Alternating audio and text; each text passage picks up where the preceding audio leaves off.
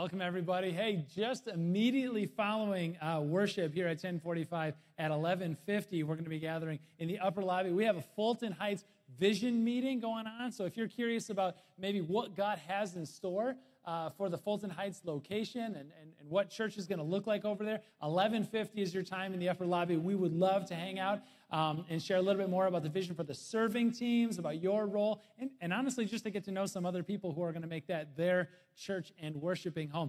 Today, we're in part 3 of a series, four-part series called Triggered. And what this series is about is really talking about those things that we're not supposed to talk about. And so we kicked it off. We talked about sex, dating, and intimacy. And then last week about heaven and hell and everything else we said. And then today we're talking about this. We're talking about money. And this is one of the things that, honestly, in hearing from many of you, the first week, week number 1, when we talked about like sex, dating, and intimacy, some of you said, you know what, honestly, in my home, it was easier to talk about those things than it was to talk about these things. Like, I got nothing at all whatsoever. Like, we just didn't talk about it. And like, what we heard growing up was that we shouldn't talk about it. And then that carried over into my friend groups. And we don't talk about it at work. We just don't talk about it. And the idea, the premise of this series is that when we don't talk about some things, pain and guilt and shame start to grow in those shadows. And so what this series is about is opening the lid on those things and casting God's amazing light onto those items so that we can talk about them and hear about God's grace in store for every area of life. And so I was thinking about like what it is of why we don't talk about it. And I think some of us have like this insecurity about this, like maybe we don't have, or we feel like we don't have enough of this, and that makes us want to throw it in the shadows and hide it. Others of us, maybe there's past mistakes that were made with this that cause shame to start to accumulate around this, and so we don't want to talk about that either. But whatever it is, it pushes it into the shadows, and then, of course, shame, pain, guilt, all of these things tend to grow. If you grew up in a house that you did talk about this stuff at any level, maybe it was just when you were a kid and you got an allowance, or maybe you did some chores around the house and you got a commission, and then somebody set up for you, maybe your parents or somebody around set up for you these 3 jars, and you would split it into one of these jars. There's the spend jar, there's the save jar, and there's the share jar. And I think that's nice because they all start with S's, which I like as a preacher. Something happens when you grow up, though, and you're like, no, this is now way more complicated. It's way more difficult now as an adult than it was as a kid. And so what I like to do is push back on that humbly for just a minute, because it has some different names, right? Like spending now is like a mortgage or rent or utility payments. Like, well, it's not just spend anymore. It's like these things. Save is like has some letters and numbers attached to it, like a 401k, and that's all complicated, and I don't know. And then sharing is like, I don't even know what that means. What I'd like to do this morning is to bring us back to this and say, really, there's a lot of different titles and a lot of different names that we give these jars, but when it comes right down to it, really, it's the same thing. It's the same 3 jars as an adult that maybe you had when you were a kid. And so just kind of a quick overview. Typically, we don't struggle too much with this, with the spend jar. In fact, some of you might be sitting next to somebody who's like, no, they really don't struggle with this one. It's probably a little bit too easy.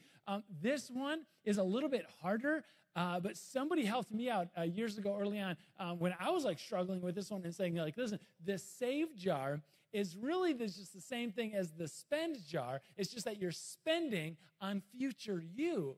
It's like, well, you like you, right? I'm like, oh, I like me very much. And like, yeah. Saving is just spending on future you. For whatever reason, that just really helped me. And so maybe like we just saved somebody's financial life right now. Like saving is spending on future you. Write that down. Today, though, we're going to talk about this one. We're going to talk about the share jar. Today, though, we're going to talk about this one because the way that God in the Bible talks about the share jar, it's like he believed the world is going to be changed because of what we do with this jar, the share jar. And so we're going to get into this story in just a moment that I'd like to share with you, but first I want to give like a couple of caveats. The first one is that this is not the, hey church, we need to do better with this thing kind of message. This is not, in fact, about Encounter Church. In fact, when we're talking about this jar, I'd encourage you, if it helps you to see and experience God more clearly, I'd encourage you not to even think about this church or really any church when it comes to sharing. We are talking about the principles of generosity in general, across the whole. So it's not the we need to do better message. This is a time, though, for us to acknowledge, as we hear from Paul in the Bible in Corinthians, that this is a time, and we acknowledge we're one body, church. That's the image that Paul gives us. And it seems a little bit cliche, but earlier on, I was working with a nail and hammer, and the thing came down right on my thumb, and it just, the metal from the hammer connecting with my thumb. Yikes! Extraordinary pain just coursing through my whole body. My whole body did, at that moment, whatever it would take to alleviate the suffering of just one part. And so, church, if we are one body, I need to tell you that if there is a part of our body that is suffering, we are all hurting. And so on the website, encounterchurch.org, there's a tab for you to ask for help. It's just to put up the flag, and we want to connect with you. Because it is not acceptable for one part of our whole body to hurt and for the rest of the body to not be aware of it. And as we get into this, the last one is that we're going to talk about the tangible expression. We're talking about money, but this thing could be any kind of generosity. We talk about money in terms of treasure. Sometimes we talk about generosity in terms of your gifts and your talents, your abilities. Other times we talk about generosity as it relates to your time, which for some of you is maybe the most precious commodity that you have. We're going to go to a story in the biblical book of 2 Corinthians. It is a letter. It's not even the second letter. It's probably the fourth letter that Paul wrote back and forth with the church in Corinth. But it's the second one that we have. So it's called 2 Corinthians. And what we're going to see is interesting. Probably the first recorded fundraiser in history, which is kind of interesting to look at this from a historical perspective. What has gone on is that the Jesus movement has just taken flight, and it was just growing rapidly. It starts in the epicenter of Jerusalem, where Jesus did a huge amount of his ministry. His death and resurrection happened near Jerusalem, and then it grows out from there.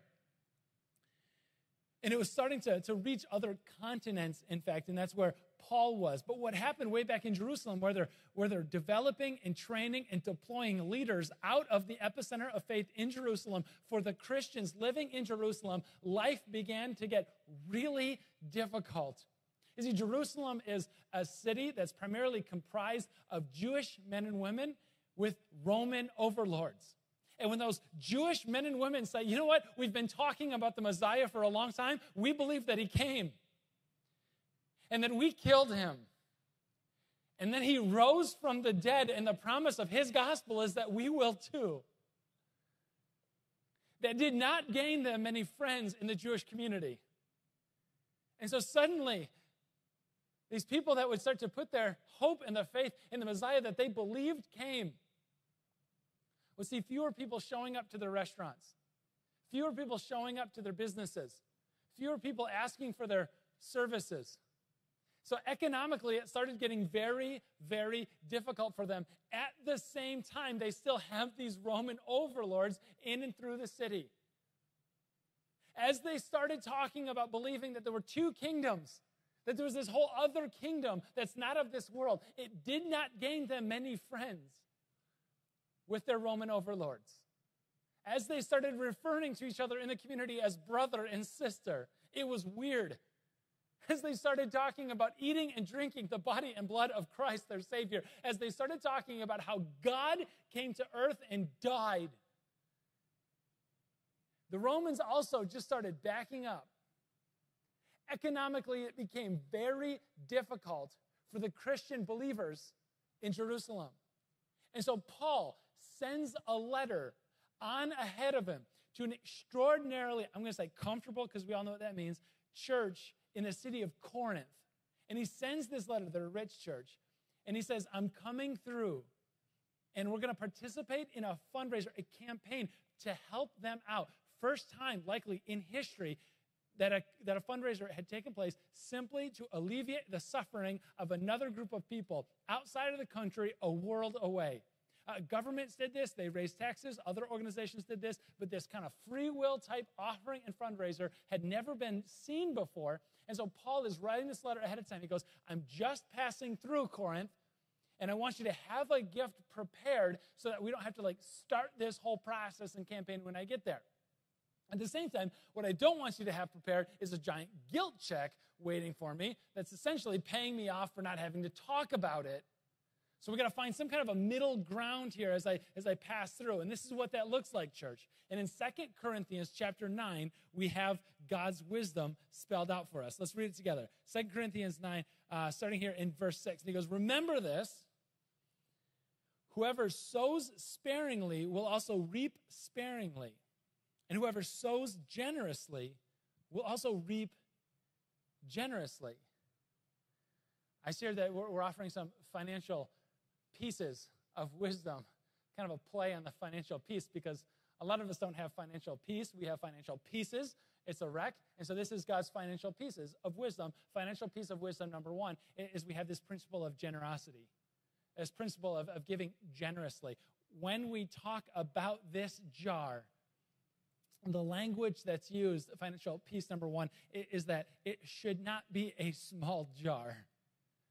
It should be a pretty good-sized jar. How big should the jar be? I mean, I'm asked that all the time. What proportion should this jar be to the other jars? Some of you, especially if you grew up in church, or maybe if you're a student of the Old Testament, you just read through the Bible, you would be familiar with the Old Testament practice of tenthing, or that's the Hebrew word, tithing. It's just giving a tenth of everything that you have coming in, giving a tenth of that away. Some of you have also maybe heard from talking to other people or just read through the New Testament that the New Testament authors never speak positively of the Old Testament practice of tenthing, of tithing, of giving away 10% of everything that comes in. And I think that's so fascinating. It's kind of the idea that you have reading through the New Testament is there's a different set of rules, instructions, guidelines, whatever you want to call it. It seems like there's this whole different world in operation, a world marked by grace. And so a world marked by grace, I mean, we can shrink that then, right? Because grace abounds. I love what one author, Dr. Timothy Keller, he writes about this, and he says, the Old Testament saints were a blessed people. They had the law on Sinai. They had Moses. They had the wilderness experience with the manna signs. They had a lot. They were a blessed people. New Testament believers, on the other hand, are so extravagantly blessed because in addition to the law and the prophets that God gave in the Old Testament, New Testament Christian believers, we have the literal body of Christ, God wrapped around with skin on him, who came and lived as one of us. And then he taught us how to live. If the Old Testament people were a blessed people, New Testament believers are so extravagantly blessed in comparison to everything that we have. And so he writes, why? Why would we ever think that because we're so much more blessed as believers today, that God would ask us to be so much less generous with that blessing? Another commentator on this passage, D.A. Carson, writes about this, and he goes, it seems like conversations around, I'm paraphrasing now, this jar, it seems like conversation around this jar seem to be about how small can we make it and still kind of get away. Because what if we're not searching for the floor? What if we're not searching just to find the floor? What if we are exploring the ceiling and everything that God could do with that? If that's the bigger point behind it all. Paul, throughout his writings, he employs a certain principle, a certain law, and it applies in more places than you think. As I start to ponder it and mull it over, it's so helpful. It's the law of the harvest. Some of you aren't greens type farming people. I'm not. But I do know that you pick what you plant. You reap what you sow. I would be surprised if I went to the store and I bought a packet of tomato seeds and I put those seeds into the ground. I'd be surprised if later on what develops, what grows as a result is a set of zucchinis.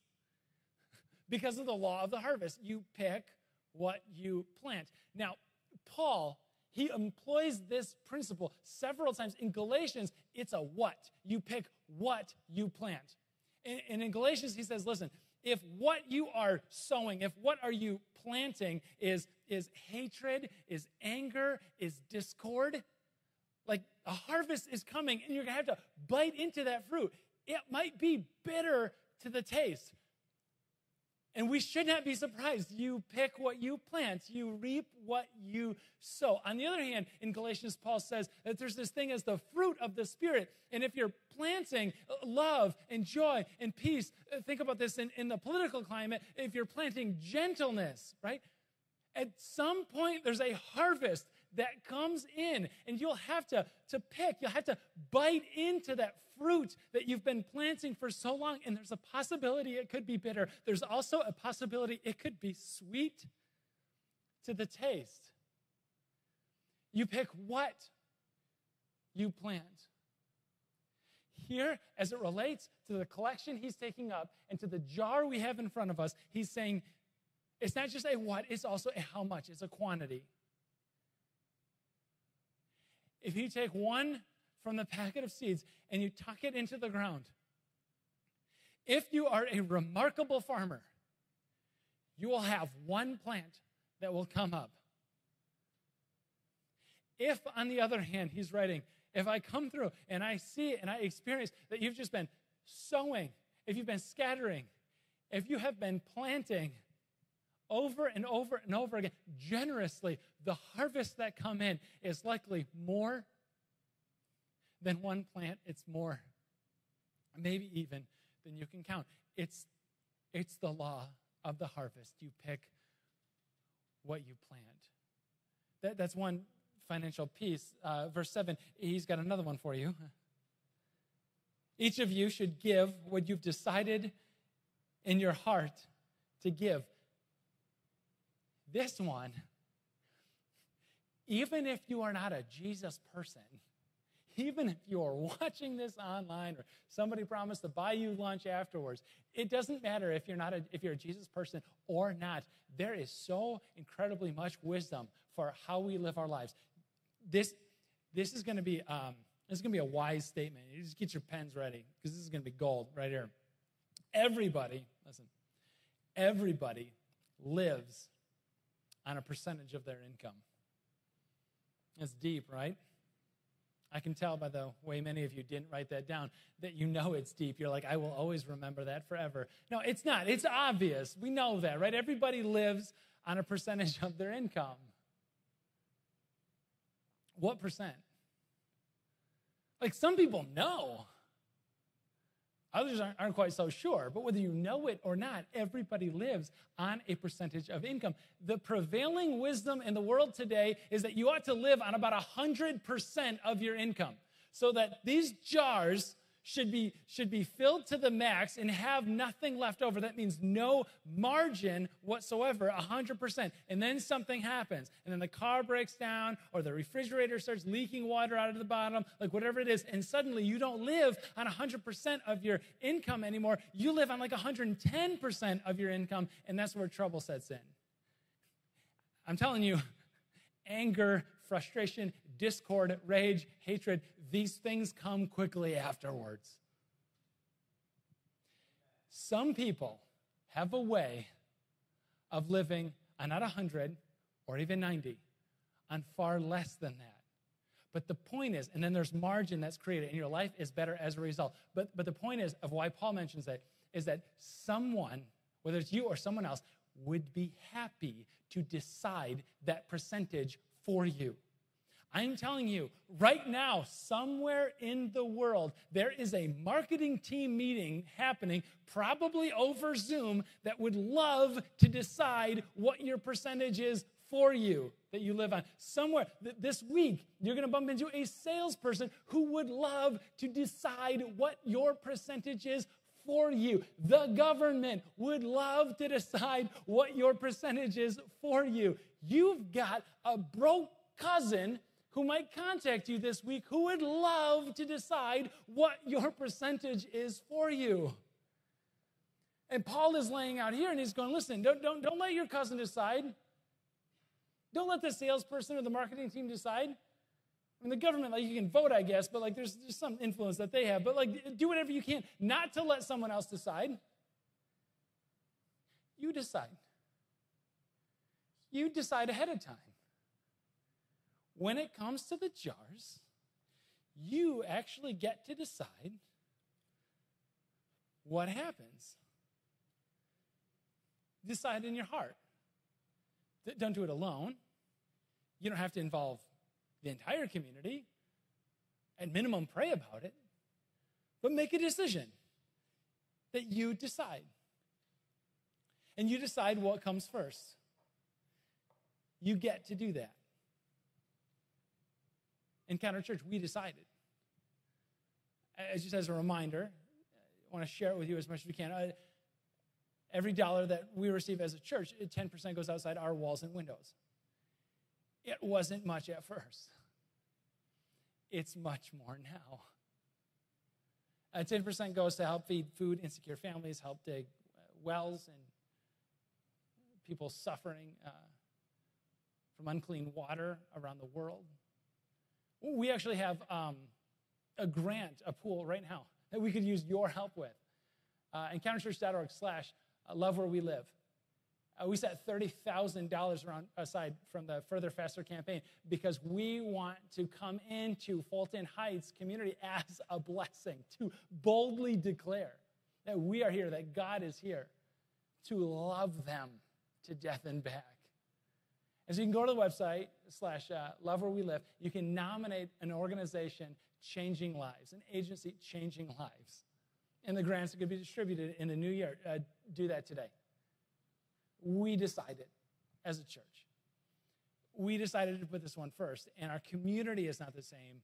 The communities that we live is not the same.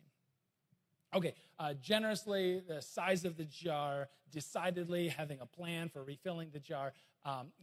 Twist my arm, right? Like, fine, okay, it's in the Bible. I guess I'll have to do it. No, I didn't even finish the sentence from verse 7. Listen to the rest of verse 7 sentence. So give what you decide in your heart to give, not reluctantly or under compulsion that nobody makes you, for God loves, this is God's love, a cheerful giver. I just imagine, I'm just picturing someone, a couple, maybe a couple of roommates, housemates living together, and they're parked in the parking lot ahead of coming into church. And they're like 5 minutes early, so they've got just a minute to kill in the parking lot. And they look at each other, and they exchange a knowing glance, knowing because they know what the other person is thinking. The glance that looks over is, I don't think I have anything else to give.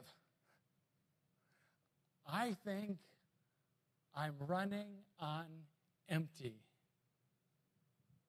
See, gifts given, and whether it's financial, whether it's a talent or an ability, whether it's your time, gifts given out of compulsion, out of like a sense of a debt to pay, those kind of gifts are often the most expensive in terms of the toll that they take. And I can't like explain this with math, but some of you who have been around for long enough, you know that just like, when you're operating in an area where there's just like this obligation or debt to pay, it's like an hour isn't just an hour, is it?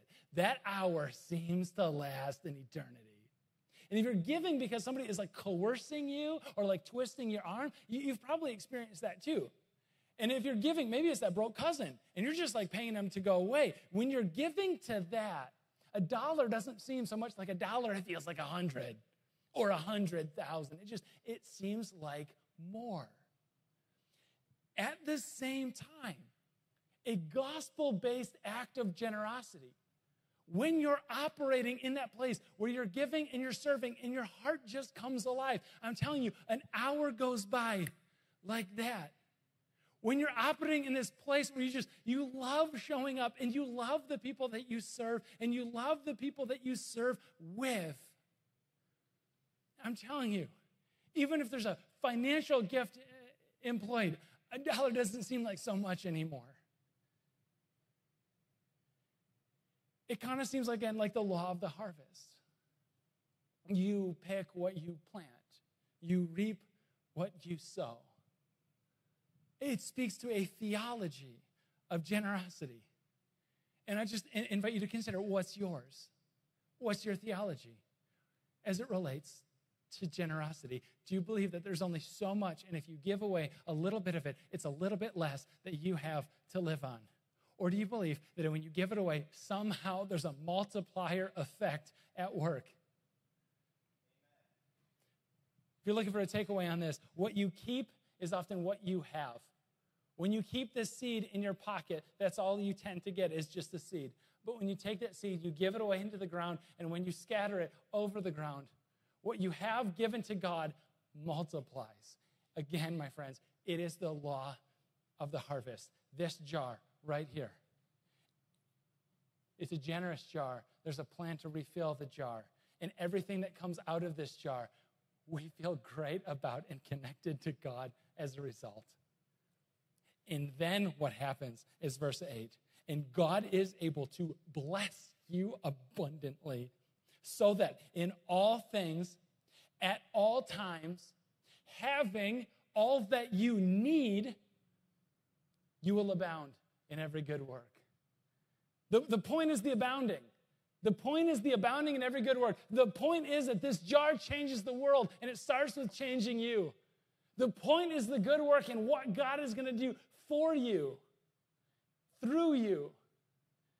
But through along the way in the process, you will have all that you need. And this is the part of the harvest. This is the part that math somehow falls short and fails. Because I've been around a little bit and I've seen this play out in the most strange way imaginable. Like people who participate in this and says, this jar is going to come first. They're changed. And it's not like all of a sudden a check shows up the next day and makes everything better again. No. Sometimes that happens, but that's not normal. That's not what God, that's not what Paul is saying here. But he is saying that he's going to meet your needs. When you're looking at your roommate or looking at your spouse in the parking lot and saying, whatever organization I'm in the parking lot of, I don't know if I have anything left to give. You can hear these words echo and resound in your heart. He will meet all of your needs. He will meet all of your needs. He will meet your needs. And the strangest thing happens. Your heart changes. Your passions change. I've seen people's hobbies change. People that said, I never thought this would be me before ever in my life, but I started couponing for the first time in my life. It changed where I shopped. It changed the things that I looked at online and yearned for. I fell in love with old beat-up cars. I don't know why, it doesn't make sense, but you know the truth about old beat-up cars is they're cheap. They're so cheap. People almost give them away, but I love them. And I've never had a car payment in my life. I've seen people be changed by this principle. Having all that you need. And if I want to be honest, I'm going to be honest with you. Sometimes we're bumped up with this thing. And God is speaking to us, and there's decision point to get made. So I remember one time, I was a college student. I was at a Christian concert. And I don't know who the band was, but I know that it was Christian because it was the Compassion International pitch, in the middle of it. You guys know what I'm talking about. They throw a picture up on the screen of this adorable child and saying this child needs you to help. And funny kind of jokes aside, I mean, I was caught and convicted. And I'm sitting in this concert, and I'm watching like the pitch happen out in front of me. And church, the Holy Spirit's just got a hold of me. Sometimes you walk with God for a while, you start to notice his voice, his tug. And this was happening to me. Oh, was it happening? And I'm like, I gotta do this. I had a part-time job at the time. I gotta do this, I'm ready to do it. And I saw the cost. And at the time it was like $20 a month. And I didn't do it. I still think about that. And looking back, I don't think that I didn't do it because it was a greed thing. I think I didn't do it because it was a fear thing. I didn't do it because I wanted to have more in my charge. I didn't do it because I was afraid that my needs wouldn't be met. And I wasn't willing to step out on that ledge called faith. And I don't know how he's going to meet your needs. In whatever capacity you're thinking about emptying this jar on, or maybe filling this jar, I don't know how he's going to meet your needs, and I can't give you that. But if you're resonating with this and you're saying, yeah, I don't think it's a greed thing. I think for me, maybe it's a trust thing. Can I trust him? I'm just going to share this with you. That God went first. That John 3:16 says that out of God's deep love for the world that he made, he cheerfully, joyfully, out of love, generously decided to give his one and only son, that the world would never be the same. When you experience God asking you to step out on that ledge, whatever that might look like for you, I don't know how he's going to meet your emotional need, your spiritual need, maybe even your physical need, but I do know we serve a God who gave first.